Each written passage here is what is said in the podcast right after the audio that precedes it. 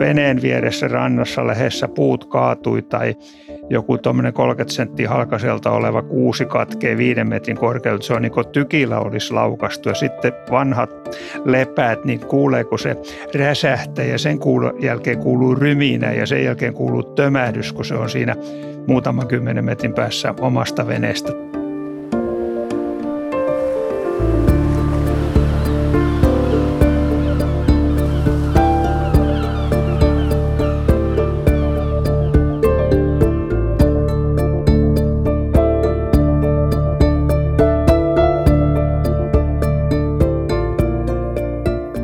Minun Itämereni podcast, joka rakastaa merta.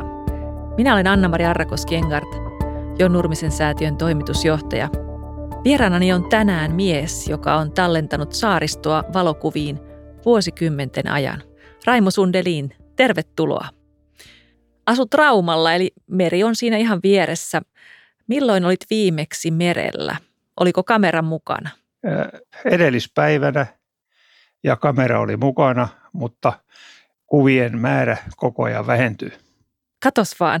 Ja nyt pitää muistaa, että olemme nyt sitten toukokuun puolivälissä ja just on ollut hieman viileä jakso takana. Eli kuvien määrä väheni, mutta mitä, mitä tarttui linssiin? No melkein voisi sanoa, että eipä juuri mitään, mutta tota, totta kai kaikesta mielenkiintoisin lintulaji tällä hetkellä saaristossa merimetso. Mä olisin ihan varma, että sanot, että haahka, Ei, mutta kyllä. merimetso. Joo. No silti haahka oli semmoinen yllätys, tai yllätys, mutta meinaa, että tämän kevään ensimmäisen haahkapoikue. No niin. Eli, eli haahkan kannalta kesä alkaa olemaan aika pitkällä. Eikö vaan? Joo. Kyllä. Tän on oppinut, kun sun kanssa on työtä tehnyt, paljon olen oppinut haahkoista. Joo. Olemme vastikään tehneet yhteistyötä kaksikielisen valokuvateoksesi Meren muisti Haavets Minne parissa, jonka Nurmisen säätiö on juuri julkaissut. Ja siinä kirjassa sä olet kuvannut saaristoamme Rauman korkeudelta alas Hankoon ja läheisimpänä Ahvenanmaan takaista märkketiä neljännesvuosisadan ajan ja kaikkina vuoden aikoina. Ja siinä kirjassa, niin kuin näissä kuvissa, niin se on ihan huikea kattaus saariston kauniita meren, miten mä sanoisin, meren linjoja. Siellä näkyy kalliot, kiviä, puiden ja tuulen taistelu tai yhteiselo pitäisi ehkä sanoa. Siellä näkyy jäät, tuulet, myrskyt, kauniit merilinnut, mutta muutakin meren elävää. Ja on siellä ihmisiäkin, laivoja ja satamia. Mikä on, Raimo, jos nyt mietit koko tätä kirjaan päätynyttä upeaa kuvakavalkaadia, niin mikä on sinulle rakkain kuva ja miksi? No ehkä kauhean vaikea sanoa rakkaa, mutta mä sanon sillä, että no lähellä sitä ajatusta se, että mikä on ollut kaikkein työtelijäin, mutta samalla voi sanoa, että se on tuonut niin paljon, kun sen yrittämiseen meni niin valtavasti aikaa, tai aivan ylivoimaisesti eniten aikaa on mennyt keväisen haahkamuuton kuvaan saaminen, että siinä on samanaikaisesti hyvä valo, siinä on komea tahtojäät ja siinä on riittävän suuri haahkaparvi. Että voi näin sanoa, että sitä kuvaa yritettiin 30 kevättä. Siis se tietysti tarkoittaa, että mä en aina päässyt sinne, koska voisi sanoa, että oli se aika vuodesta, että sinne ei ollut mahdollista veneellä mennä, tai sitten siellä ei ollut niitä ahtojeita, tai sitten siellä ollut niitä haahkoja, tai sitten ei sitä ollut sitä valoa. Että se että niin jälkeenpäin lähtö, siis kolmen asian yhteensovittaminen, niin olipas se tuskaa, mutta kyllä se oli täyttymyskin, kun sen sitten vihdoin viimein sain uskomatonta sinnikkyyttä täytyy sanoa. Joku, joku vähemmän sitkeä olisi jo antanut periksi ja tyytynyt joko vaan niihin ahtojeihin tai johonkin pienempään määrään haakkoja. Niin, puhumattakaan nykyisestä tekniikasta, kun ne olisi saanut yhdistettyä tietokoneella. Mutta joka tapauksessa niin siis vaikka mä sitä kuvaa yritin, niin ei se sillä pakko miele ollut, vaan todella se tilanne, kun mä olin sen ensimmäisen kerran nähnyt vuonna 80, niin se oli niin syvä, vahva kokemus, että halusi niin saada semmoisen kuvan, missä se täysin välittyy. Ja sitä varten sinne mentiin, ja sitten kun se kuva tuli, niin ei silti ei sen jälkeen ole ollut, siis se oli vuonna 2011, sen jälkeen ei ole ollut semmoista tilannetta, että olisi voinut saada. Talvet ovat huonontuneet. Niin on, se on ihan totta. Et niin ihmiset kuin se luonto tarvitsee näitä vuoden aikoja, me, me emme Kyllä. saa antaa periksi tähän ilmastonmuutoksen tuomaan dystooppiseenkin tulevaisuuden kuvaa, mutta ei mennä vielä ihan sinne maailmanloppuun. Joo. tai mennäänkö ollenkaan tänään niin. maailmanloppuun. Mutta vähän oli maailmanlopun tunnelmat, täytyy sanoa, syksyllä 2020, eli viime syksynä, kun tuli tämä Aila-myrsky, josta tota kovasti etukäteen onneksi meitä tavallisia kansalaisia varotettiin ja, ja muistan kotona, että meidänkin perhe varautui, vaikka mitenkään emme – rannikon, ran, no Helsingissä asumme eli rannikolla sinänsä, mutta emme siinä vedenrajassa mitenkään. Mutta sinä lähdit nimenomaan myrskyyn, no. voiko sanoa myrskyn silmään, mutta olit odottanut sitä myrskyä 15 vuotta. Kyllä. Minkälaista se oli se kuvaaminen? No ensinnäkin tietysti tosiaan sanottiin, että pitää pysyä sisätiloissa. No minä pysyn sisätiloissa, minä menin paattiini, paattiini sisätiloihin kankaan alle. No joka tapauksessa kyllä kysymys oli siinä mielessä, että niin kuin täällä, että mä, mä olen aikana, kun mä tein Raumamerikirjan, niin sen kansi oli myrskykuva ja mä omasta mielestäni en ole Suomessa parempaa myrskykuvaa nähnyt ja tiesin, mitä se vaatii. Se vaatii aivan määrätyn suuntaisen tuulen. Se vaatii sen, että myrskyn aikana ei kovasti sada. Ja kun tuli säätiedotus tämmöisestä, niin voisiko sanoa tämän ikäisenä, mä tiesin, että se on ehkä viimeinen myrsky, kun mä pääsen kuvaamaan, niin mä lähdin sitä myrskyä kuvaamaan. Ja se oli kyllä mahtava yö olla veneessä, siis nimenomaan se äänimaailma, että voi sanoa, että olisipa ollut äänittäjä mukana tai itse äänittänyt sitä, siis se pauhujyske ja kun veneen vieressä rannassa lähessä puut kaatui tai joku tuommoinen 30 senttiä halkaselta oleva kuusi katkee viiden metrin korkeudella, se on niin kuin tykillä olisi laukastu ja sitten vanhat lepäät, niin kuuleeko se räsähtää ja sen kuulu, jälkeen kuuluu ryminä ja sen jälkeen kuuluu tömähdys, kun se on siinä muutaman kymmenen metrin päässä omasta veneestä. Tai sitten kun yöllä kävelin läpi saaren ulkorannalle, missä sitten se aamulla puhalsi kaikesta kovimmilla puuskassa 34,6 ja, ja tota, pysyvä tuuli hiukan alle 30, niin kyllä se 100 kilosta miestä niin siellä kalliolla heitteli, että oli pakko sielläkin katsoa ihan missä pystyi kuvaamaan. Mutta tämä tuulen suunta oli se ne äärimmäisen ratkaiseva tekijä, että sai aalokosta semmoisia kuvia, kun ne matalikon päälle nousi. Että se niin sanotut aallot oli suuria ja toisaalta kun se oli niin kova tuuli, niin eh, harjathan lähtee lentoon, eli se on tavallaan semmoista sumetta, sumua ja niin edelleen. Et siis, siis, ja kun sitä oli, mitä mä nyt olisiko kuusi tuntia, kun mä siellä suunnilleen kuvasin, niin mä tiedän, että mä tuskin pääsen semmoista koskaan enää kokemaan ne sun ailamyrskykuvat on kyllä huikeita. Ja sitä on, kun kuuntelee, miten kun kuvaat tätä näitä olosuhteita, niin sitä miettii itsekseen tässä, että kiitos Raimonista kuvista. Mikään mahti maailmassa ei olisi saanut minua liikkumaan niistä, sisä, niistä oikeista sisätiloista sinne kalliolle.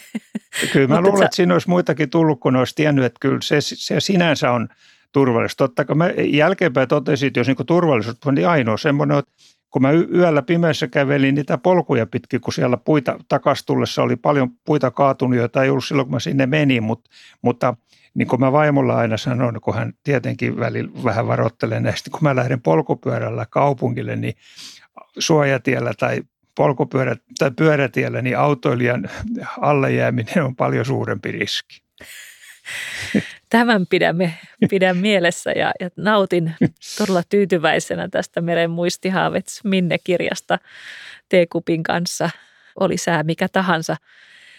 Saitko sellaisia kuvia, joita olit etukäteen odottanut? Kyllä. Et siis mä sain tavallaan sitä samaa, mitä mä olin 15 vuotta aikaisemmin, mutta kun tämä myrsky kesti vähän kauemmin, että ainoa jos niin jotain toiveita, niin hiukan enemmän olisi saanut olla niitä valospotteja pilvien raosta, koska ne korostaa tietysti vielä sitten se, sitä syvyyttä, kun on, on tota, siinä alkossa on kontrastia, mutta joka tapauksessa kyllä mä sain, mä sain uusia myrskykuvia, että tarvii aina näyttää niitä menneitä. Aivan. Onneksi aina et kuvaa näin uhkarohkeissa olosuhteissa. No ei todella, Kul- ei, ei se ollut uhkarohkeet, mutta, mutta tota, kuvataan tietysti kaikki. Se, se on niin tässä saaristokirjan mulle yksi olennainen, että mä yritän todella näyttää, että ei se ole vain aurinkopaistetta, vaan tämä suomalaisen saariston sääkirjo on itse asiassa aika hieno, komea.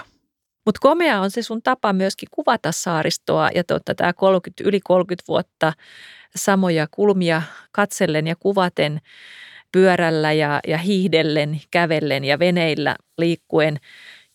Tämä sun vene, joka naamioituu erinomaisen hienosti niin, niin tota kallioisiin Lahdenpoukamiin kuin Ruovikkoon. Kerro tästä sun elämästä kuvausmatkoilla ja sun tästä periaatteesta minusta, joka kirjassa hienosti nousee. Eli sä todella olet siellä ja pyrit olemaan jälkiä jättämättä.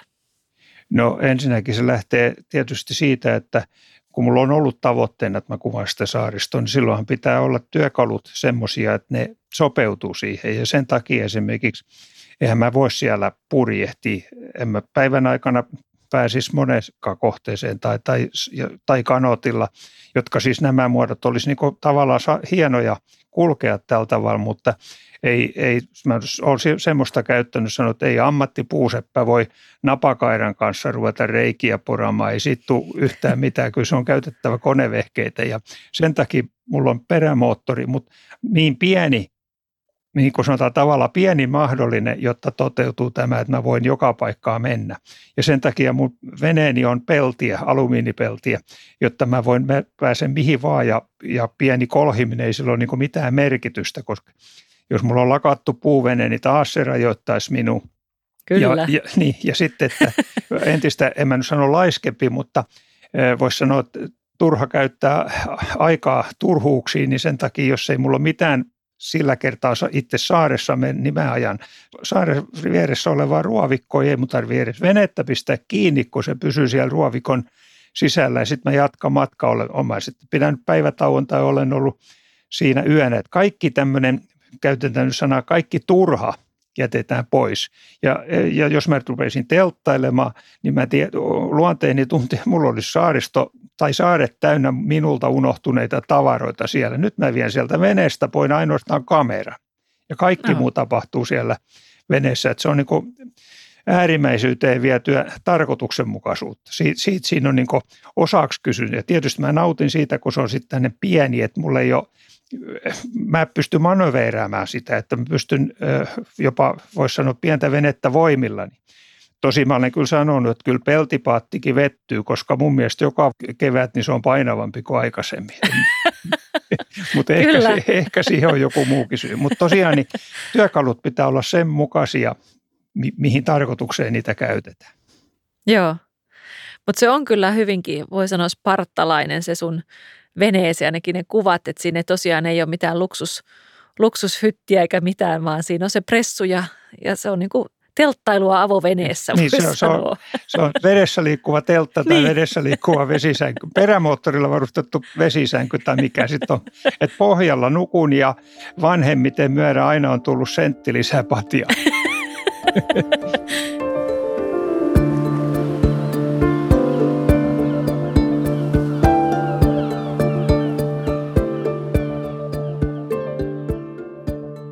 ihan yhteistyömme alkumetreillä taisin ihailen ihmetellä, että kuinka valtavan paljon kärsivällisyyttä luontokuvaaminen vaatii ja kuvaaminen merellä ja saariston eri olosuhteissa, eri vuoden aikoina ja myös eri vuorokauden aikoina. Onko se sulle luontaista se kärsivällisyys, Raimo, vai oppiiko siihen? No kyllä siihen oppiikin, mutta sitten kyllä mulla yksi tänne fyysinen ominaisuus, joka jo armeijassa huomattiin, eli mä pystyn nukkumaan milloin vaan ja missä vaan ja miten vaan. Ja se on tota, näissä asioissa, että ei, ei, luonnonkuvaajaksi ei kovin helposti pysty, jos, jos on pahasti aamuuninen ja toisaalta e, pitkäuninen. Eli tämmöiset pienet pätkät. Ja silloin tosiaan merkitystä, kun tota, tuolla säähän on se tavallaan se oleellisena, se valot ja sää. Ja se säiden mukaisia kuuluu mennä, niin ei se silloin auta, että jos mua nyt nukuttaa ja, ja kuitenkin tulee vuosisadan ukkonen tuossa, niin kyllä siinä, siinä on mentävä, vaikka kuin väsyttäisi. Ja sitten sen jälkeen otetaan pienet tirsat ja taas ollaan. Ja tietysti kärsivällisyys, niin mä olin 40 vuotta virkamiehenä, niin kun esihenkilöinä ovat poliitikot, niin kyllä se kärsivällisyyttä vaatii. Eli se on sulla sitten niin kuin yhtenä punaisena lankana selvästi tai jotenkin verissä Joo. tämä Mutta tuohon pitää just semmoinen asia lisätä, että se tässä saaristo, tai luonnonkuvauksessa yleensä, mutta saaristokuvauksessa. Se, että määrättyjä asioita menee hakemaan ja jotain vuosi yrittää, mutta joka, voisi sanoa, että joka ainoa kerta tulee jotain semmoista yllättävää, mihin ei ole edes osannut varautua ja silti se on ikään kuin siellä saaristossa oleellista. Ja saa aina siis näiden yrittämisten lisäksi täysiä hienoja yllätyksiä. Eli tämä, sillä tavalla niin retken monimuotoisuus, että voi olla tyytyväinen, että pitkä haave toteutuu, mutta samanaikaisesti saa jotain aivan ällistyttävän yllättävää. Ihana. No mikä kuva on vielä nappaamatta? Eh, no mä olen semmoista pari-kolme vuotta yrittänyt. Trompi, mutta kun se trompi on Suomen saaristossa, mä en muista joskus tilastossa lukenut 80 tai 12 kerran vuodessa tämmöisiä ympäri jossain voi mutta kun ei se tietenkään se trompi riitä, vaan siinä pitää sitten samaan aikaan sen kanssa olla mielellään joku pooki tai majakka tai ainakin jotain muuta, joten se on niin paikallistettavissa, ettei mitään muuta. Mä, vois, mä, mä olen nähnyt Trompin Espanjassa ja siinä tota, noin, niin suht lähellä täystakiloidun seililaivan ja mä kuvittelin, että noin kun saisi vielä sama kuva. mutta siis ilman tietokonetta. Ilman niin. tietokonetta, mutta siis tavallaan se, että joku tämmöinen sääilmiö tai sitten oikein mahtava ukkosyö, siis sillä että salamia on vähän enemmänkin, mutta aina on mulla, mulla on aina tässä kuvauksessa ollut, niin kuin tuossa kirjassakin lintukuvauksessa, ei mulla riittänyt ne ruokit, vaan mä sain siihen samanaikaisesti vanhan äh, saaristolais, siis kalamajan ja niin edelleen, niin tässäkin, kun mä sain sen trompin, mutta sitten kun siinä on joku, jotain muuta siinä, niin sitten sitten tämmöinen esimerk, niin esimerkiksi tämmöinen, mutta ei niitä kyllä silti kovin montaa. Ja hassuinta tavalla, vaikka niin paljon kuin mä haahka olen kuvannut ja niin edelleen, niin mä en ole saanut täysin mieleistä kuvaani haahka poikuesta. Selvä. Katsotaan, mihin tämä kesä vie. Puhutaan syvemmin näistä kuviesi sanomasta tai kokonaisuudesta. Kepinä kuvaamiseen iski vuonna 1985 ympäristönsuojelun kenttäkurssilla Turun saaristossa. Onko syy kuvata muuttunut matkan varrella? No ei varsinaisesti. Ja tuohon lisänä se, että varsinaisen kuvaamisen alkoi kymmenen vuotta aikaisemmin 75, kun mä tein kotisaaristosta semmoisen asian, eh, joka oli suojelullisesti tärkeä. Mutta sitten 85 alkoi se, mitä tämä projekti, eli, eli tota, koko tätä lounasta saaristo. Mutta ei tavoite, ole, tavoite ei ole muuttunut ollenkaan. Eli kysymys on, että saaristo on niin arvokas, meidän pitäisi pitää huoli siitä, että se tulee säilymään monimuotoisena ja niin edelleen. Mutta, se, mutta voisi sanoa, että usko siihen, että jollain kirjalla voisi vaikuttaa, niin se on kyllä, miten mä sanoisin, se on hurjasti vähentynyt, mutta sitten kun on tehnyt näin pitkään tätä työtä, niin eihän sitä nyt tietenkään keskenkään voi jättää. Kyllä me uskotaan siihen, Raimo, että meren muisti ainakin toistaiseksi niin huomaa, että se ilahduttaa, herättää ja pysäyttää ja, ja osaltaan vaikuttaa siihen, että muutkin kuin saaristolaiset kiinnittää huomiota siihen meren tilaan ja saariston tilaan ja teemme kaikemme, mitä voimme ihan niin kuin näissä meidän säätiön hankkeissa. Mutta sinä olet tehnyt urasi rakennusarkkitehtinä Raumalla, eli ihmisen kädenjälki luonnossa on sinulle tuttua ja ollut itse asiassa työmaa. Nyt tässä 30 vuoden ajan niin olet kuvannut samoja länsirannikon seutuja ja niin kuin tämä kirjakin kuvaa, niin huikean matkan kuljemme mukanasi ja siinä, miten, miten luonto ottaa omansa, mitä tapahtuu sille ihmisen kädenjäljelle esimerkiksi 30 vuoden aikana. Joo, muutos on aivan hämmästyttävä paikotellen. Aivan ehdottomasti. Siis voisi olla ilman kuvapareja ikään kuin ihmiset uskoisi sitä, että jos on paikka, joka 35 vuotta sitten, että voisi sanoa, että se oli pelkkää rantakivikkoa, ei edes rantaniittyä. Ja nyt se on tota, täynnä katajaa, tyrniä ja pieniä tota, lepän alkuja. Et, et voisi sanoa, että siis miehen korkusta melkein, että ei oikeastaan läpi pääse, niin sitä ei tahdo millään uskoa, että 35 vuoden aikana esimerkiksi. Tai matal, sanotaan, että 35 vuotta sitten joku saari, jonka matalat katajat oli tuommoista 50 sentin korkusta. Nyt siellä samassa paikassa on neljämetristä männikköä ja, ja kuusikkoa. Tai sitten kun jossain kalamajakarilla, kun voi mennä sata vuotta ennen kuin tämmöinen hirsipaja menee niin kuin ihan maahan asti, mutta joka tapauksessa, kun tulee hyvä kasvikesä, niin osittain peittää sen, että, että kyllä silti tulee näin käymään, vaikka me niin puhutaan metsien hakkaamisesta ja kaikesta muusta, että jos ei nyt niin kuin aivan dramaattisia muutoksia, niin kyllä kasvit jossakin ajassa peittää, ne tulee asfaltin läpi ja ne peittää varmaan pilvenpiirteetkin ja niin edelleen. Tai näkehän se nyt tuolla Meksikossa, miten nämä vanha Aztekia ja Inkojen isot pyramidit, niitä löydetään vielä, kun tekniikka on kehittynyt, pystytään kasviston läpi kuvaamaan, mutta kyllä kasvit niin sanotusti täällä toistaiseksi tässä systeemissä ne kaiken peittää. Onneksi, se on ihan totta. Niin, kyllä.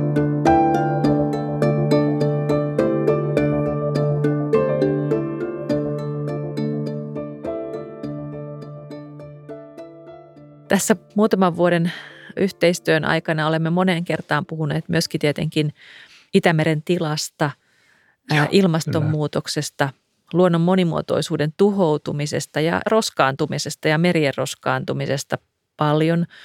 Ja varsinkin näistä viime mainituista puhutaan julkisuudessakin paljon.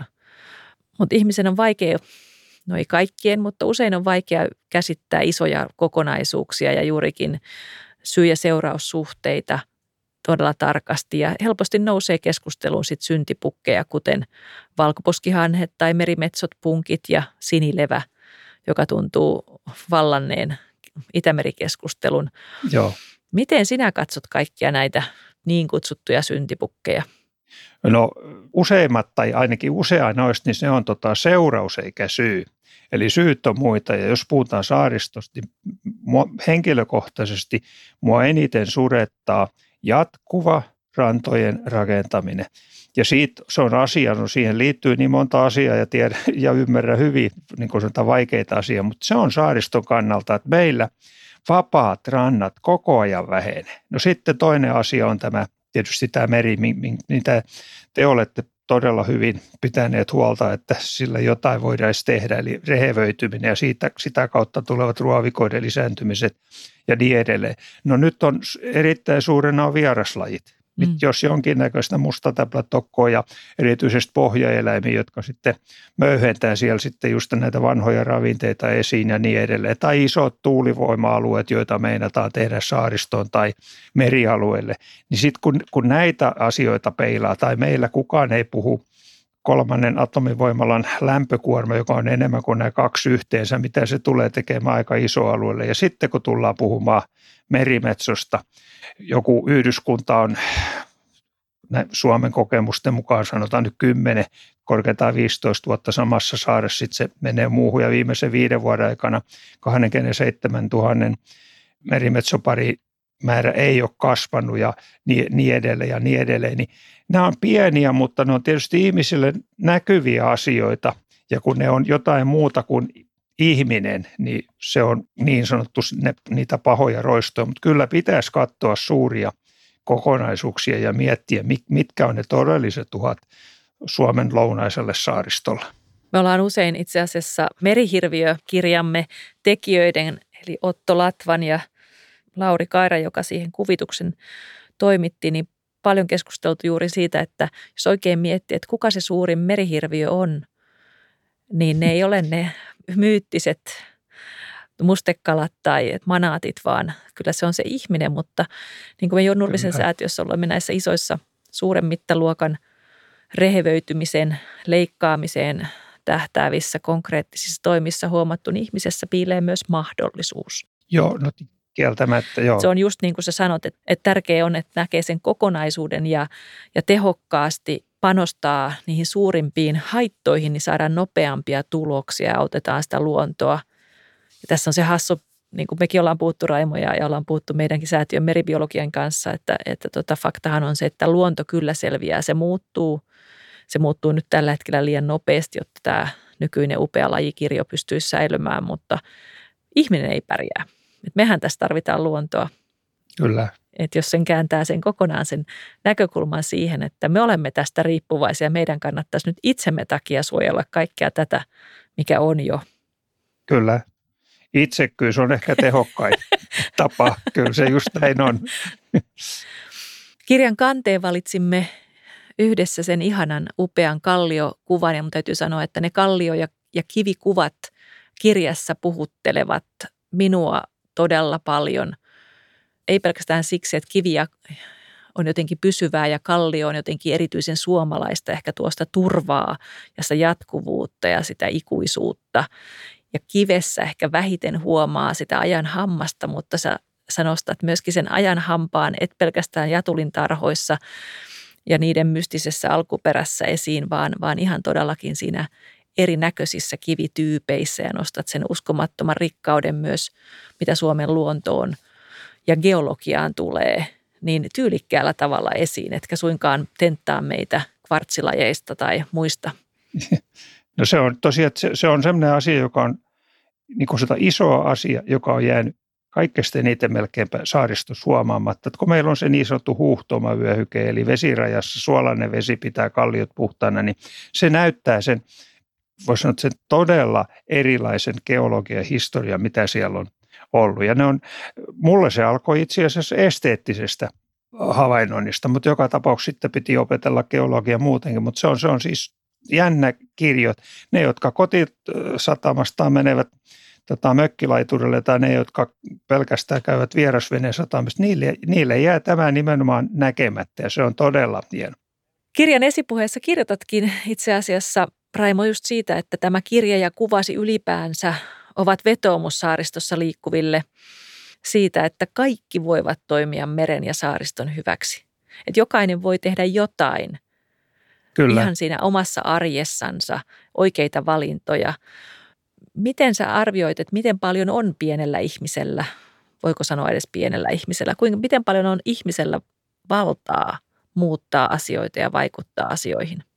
niin sanotusti käyttäytymä luonnolla, luonnossa oikein, se on se ensimmäinen asia. Sitten tietysti kaikki muut vaikutuskeinot jokaisella on yksilöllisesti ihan erilaiset. Kun multa on usein kysytty, että voiko valokuvilla vaikuttaa, niin mä olen sanonut, että mä olen kokenut omalta kohdalta. Sinänsä yksittäinen kuva ei, ei sillä mitään vaikuttaa, mutta se, että kun on kokonaisuuksi, valokuvista kokonaisuuksi, niin pääsee semmoisiin tilaisuuksiin ja semmoisten ihmisten luo kertomaan asioista, jotka pystyvät vaikuttamaan. Valokuva on edelleenkin siitä huolimatta niin sanotusti todistusvoimainen kappale erilaisista asioista. No sitä se kyllä on.